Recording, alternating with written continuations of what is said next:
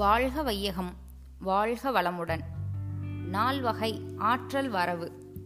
வயிறானது எப்பொழுதுமே நிறைந்திருக்க வேண்டும் என்பது தவறான எண்ணம்.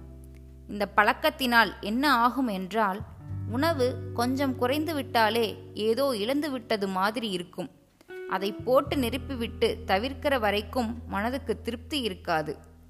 நமக்கு வரக்கூடிய உயிர் சக்தி தினம்தோறும் செலவாகிக் கொண்டே இருக்கிறது. வந்து கொண்டேயும் இருக்கிறது.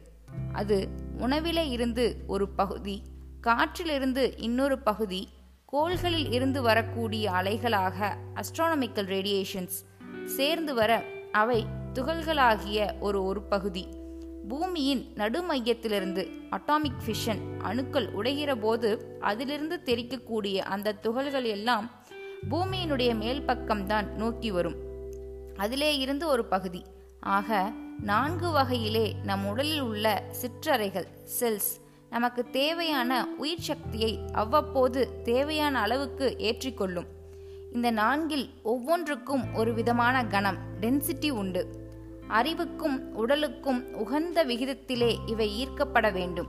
உணவை மாத்திரம் எப்போது நிரப்பி வைத்துவிட்டால் மற்ற மூன்று வகையிலிருந்து வருவதை தடுத்து விடுகிறோம். அப்படி தடுத்து விடுவதால் சில குறைபாடுகள் விளைகின்றன. சிலருக்கு கால்சியம் சத்து குறைவாக உள்ளது இரும்பு சத்து குறைவாக உள்ளது என்றெல்லாம் நீங்கள் கேள்விப்பட்டு இருப்பீர்கள் பலவிதமான உலோக சத்துக்கள் ரசாயனங்கள் எல்லாம் உடலுக்கு தேவை. அவை குறைந்துவிட்டால் நோய் வரும். அதனால் எந்த உணவு சாப்பிட்டாலும் அது சுத்தமாயும் நல்ல சத்துடையதாகவும் இருக்க வேண்டும்.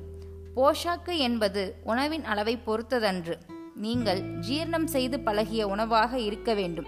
அதே நேரத்தில் அடுத்த முறை உணவு எடுக்கும்போது ஒரு மணி நேரம் முன்னதாகவே பசி இருக்க வேண்டும். அதுதான் அளவு முறை. ஒரு மணி நேரம் தினந்தோறும் இரண்டு வேளையும் பசி இருந்தால் அந்த நேரத்தில் உணவில் இருந்து ஜீவகாந்த சக்தியை இழுக்க முடியவில்லை என்றால் உடல் தானாகவே காற்றிலிருந்தும் கோள்களில் அலைவீச்சிலிருந்தும் சக்தியை எடுத்துக்கொள்ள முடியும். அப்போதுதான் அறிவுக்கு விருந்தாக சிந்தனைக்கு ஏற்ற விருந்தாக நல்ல சக்தி நமக்கு கிடைக்கும்.